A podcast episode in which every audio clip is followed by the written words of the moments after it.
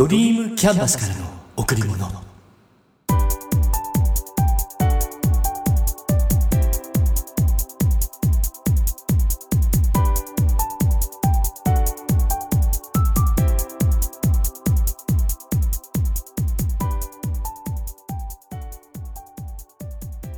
皆さんこんにちは。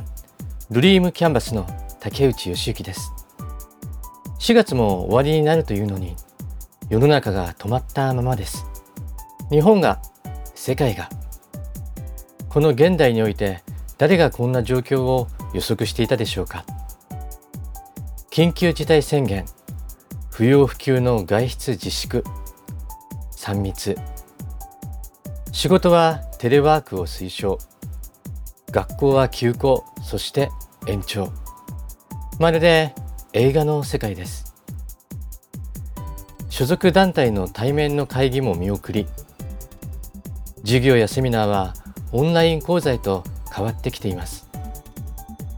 世界が変わるとき、その瞬間を私たちは今体験しています。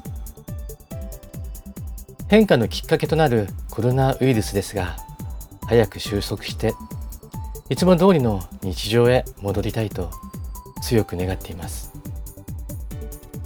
今月のテーマ、テレワーク。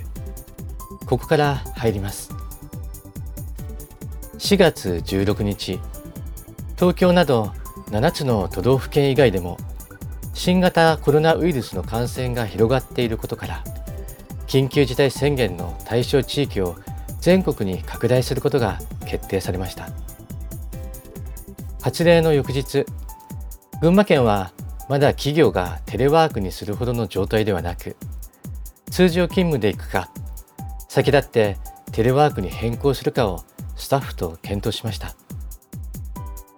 会社で働くことを希望する人、自宅でのテレワークを希望する人、両方の意見がありました。ですが、結果的にしがつはつかの月曜日からテレワークに切り替えることにしました。検討し合った金曜日にパソコンや必要資料を持ち帰り、翌週に備える。仕事内容的にはパソコンとインターネット回線があれば全く問題なく、あとはそれぞれの時間管理とモチベーションの維持、それだけが気がかり。私は起業したとき、最初は自宅で一人でスタートしました。システム開発の仕事だから、パソコンいちだいあればできる。うん。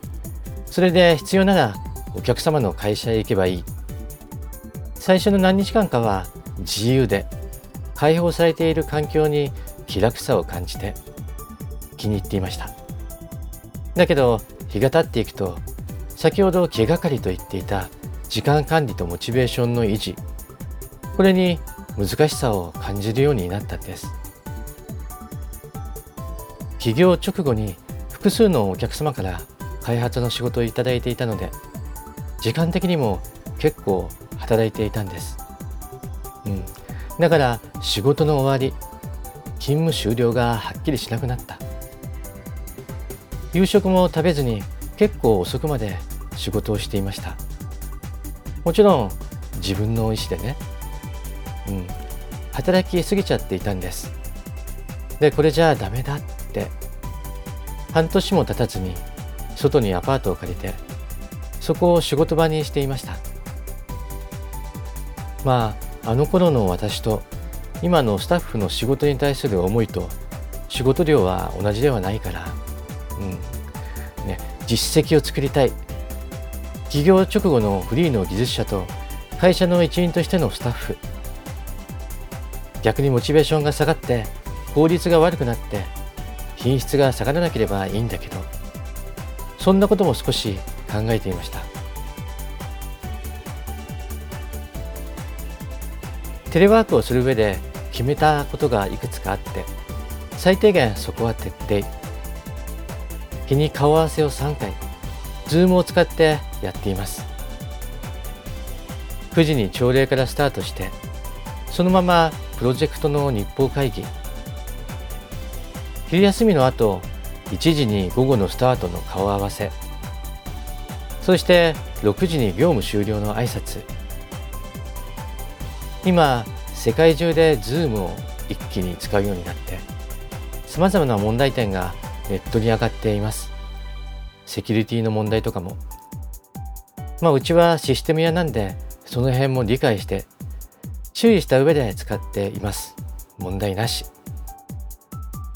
あとはチャットワークを使ってのほうれん草、お客様との打ち合わせ、これもネットミーティングですけれども、その開催や事後の報告、そして業務終了時には成果物をクラウドへコピーして共有化、これをいちにちの最低限の決め事としてやっています。テレワークを始めていっしゅうかんちょっと過ぎました。うまくいっていると思います。日々改善しながら継続していきます。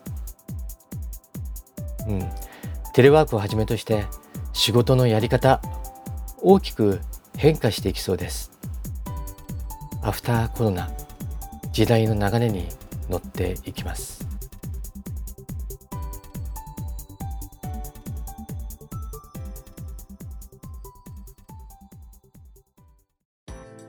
人間は自分の能力の輪の内側にあるものはとてもよく理解できる。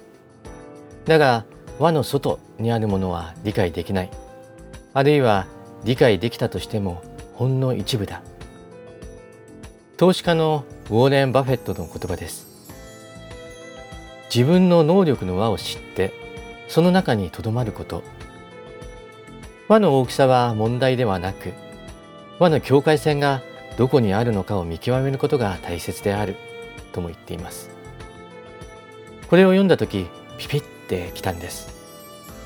確かにそうだなって。自分の能力は自分が一番よく分かっている。周りの人との比較を通して自分の能力を一番よく分かっています。まあ自己評価が高くて他者評価が低い人、反対に自己評価が低くて他者評価が高い人もいるけど、ここでは自己評価に関して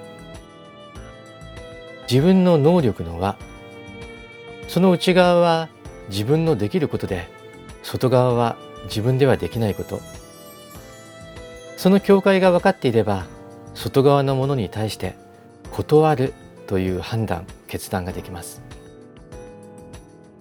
反対に自分の能力の輪を分かっていないと、無理な要求を引き受けてしまう。その結果、うまくいかなくなってしまうっていうことですね。で、ここからは私の考えになってしまうんだけど、能力の輪、その境界線がどこにあるかを知れば、その境界を少しずつ外側へと広げることができるんじゃないかなって。現状を知って、それに経験と知識の学びを加える。現状の外側にチャレンジ域を作って、時にチャレンジ域に入ることをやってみる。輪の広がりが成長。そしてそこがその時点での本当の境界線だと思うんです。皆さんはどうですか？自分の能力の輪、その境界線を知っていますか？境界線を越えたことばかりいつもやろうとしていませんか？反対に自己評価を下げすぎて境界線のかなり内側のことばかりやっていませんか？ぜひ今の自分を俯瞰してみてください。できることを書き出して、やりたいことを書き出して、能力の輪を確認してみてください。自分を知り、自分の価値を信じて、最高の結果を出しましょう。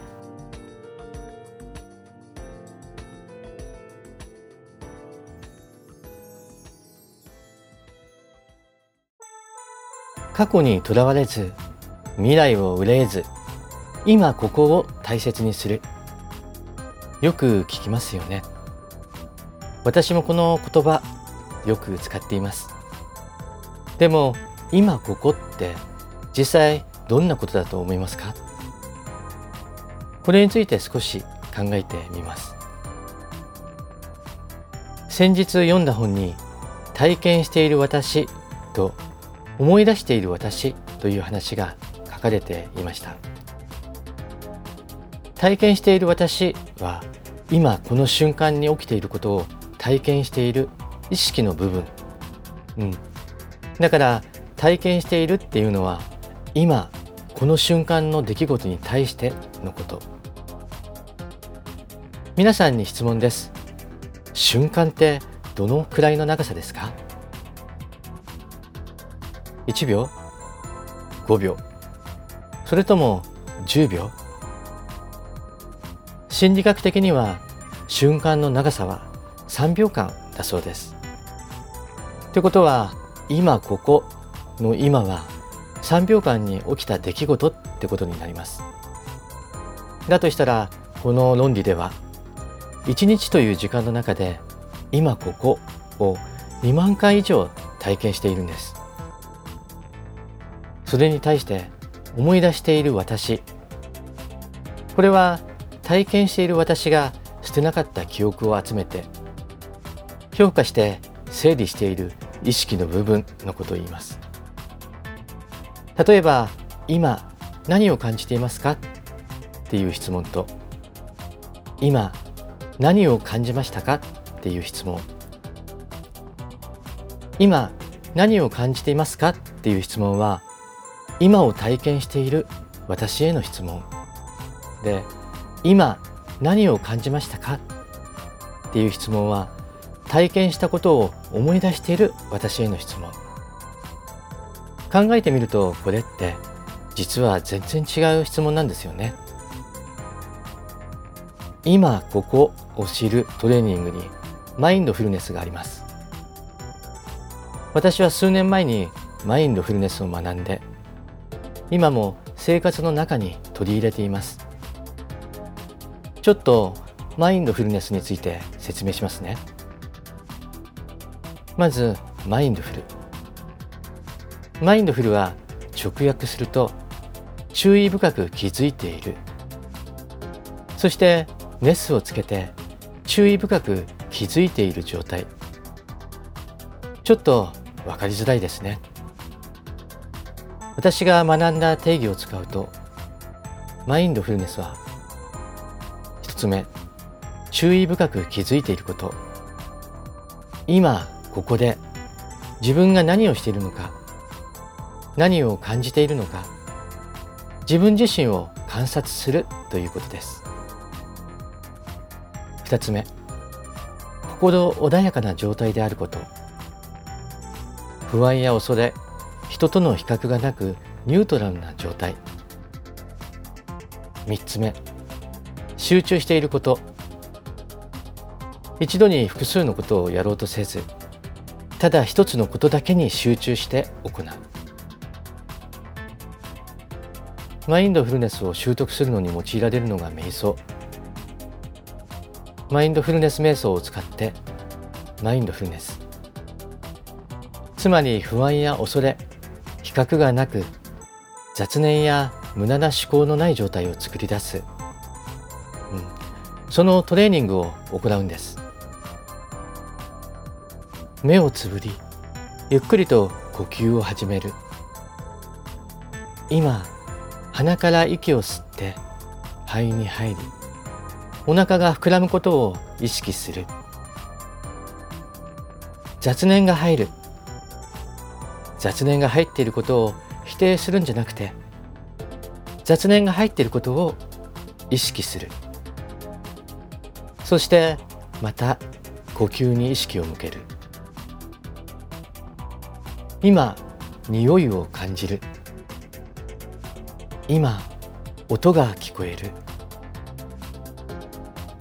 今、五感で感じるものを味わう。そこには記憶を交えず、判断を入れず、今を感じる。これがマインドフルネスです。私たちが体験しているのは、今、ここ。この瞬間だけです。過去も未来も自分が作り上げた記憶と想像の世界で、大切なのは実在している今この時なんです。なんとなく分かったような気がしませんか？体験している私と思い出している私、どちらも大切な私です。だけど良い思い出を作りたいと思うあまりに、人は思い出している私を重視してしまいます。またつい将来の思い出作りを意識した行動をしてしまいます。あなたは本当に充実した人生を送りたいですか？それともアルバムだけを充実させたいですか？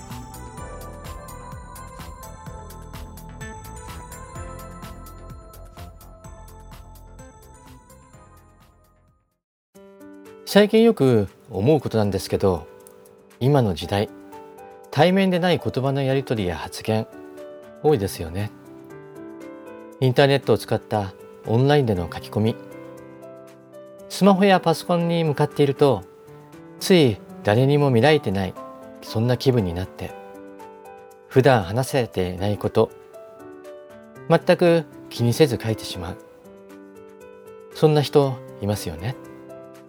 え、いつもそんなこと思っているの？って感じてしまう投稿あります。名前は出してないけど、その人の周りの人が見れば誰のことを言っているのか分かってしまうような発言。褒めているならいいけど、批判の投稿とかを見るとなんだか悲しくなってしまいます。特に知っている人だと、なんでそんなこと書かなきゃいけないんだろうって、面と向かって言えないことや相手を傷つけるようなこと、もちろん文章だけでなく画像や動画も、 Facebook やその他の エスエヌエス、 YouTube にアップしてはいけないと思うんです。やっぱオンライン上でもルールやモラルがあって責任もある。だから気配りって必要だと思うんです。皆さんはどうですか？心当たりないですか？テレワークやリモートワークが増えてきている今、動画サイトにチャンネルを作ってアップする人もだいぶ増えました。面白い番組、学べてためになる番組、健康に役立つ番組、いろいろあって楽しいですよね。ぜひこのあたりのことを考えて情報を提供してくれると嬉しいな。あ、あとメールについても少しだけ。対面で話をするときは相手の顔が目の前にある。顔を見ながら話をしているので、相手の表情で今の感情を感じることができます。だから場合によっては話をしながら言葉を付け足したり、話を変えたりができます。電話で話をするときは口調で相手の感情を感じて確認の言葉を口に出すことができます。うん、必要であれば質問することも。だけどメールは読み手の解釈だけ。点や丸のつく位置によっても相手の解釈、受け取り方は大きく違ってしまいます。だから文章能力って大事。こちらが普通に書いていても相手にはきついメールと受け取れるかもしれない。こちらがきついメールと受け取っても、実は相手は親しいからこそそのような書き方をしているのかもしれない。文章にはボディーランゲージや言葉の抑揚、顔の表情や声のトーンがないから、その分気をつける必要があります。だから送信ボタンをポチッとする前にもう一度読んで確認しましょう。オンラインで文章を送る、 エスエヌエス に投稿する、本当に楽ちんです。だけどその分、自分の書いた文章に責任を持ちましょう。送ってしまった文章、投稿してしまった文章、なかなか取り消すのは難しいです。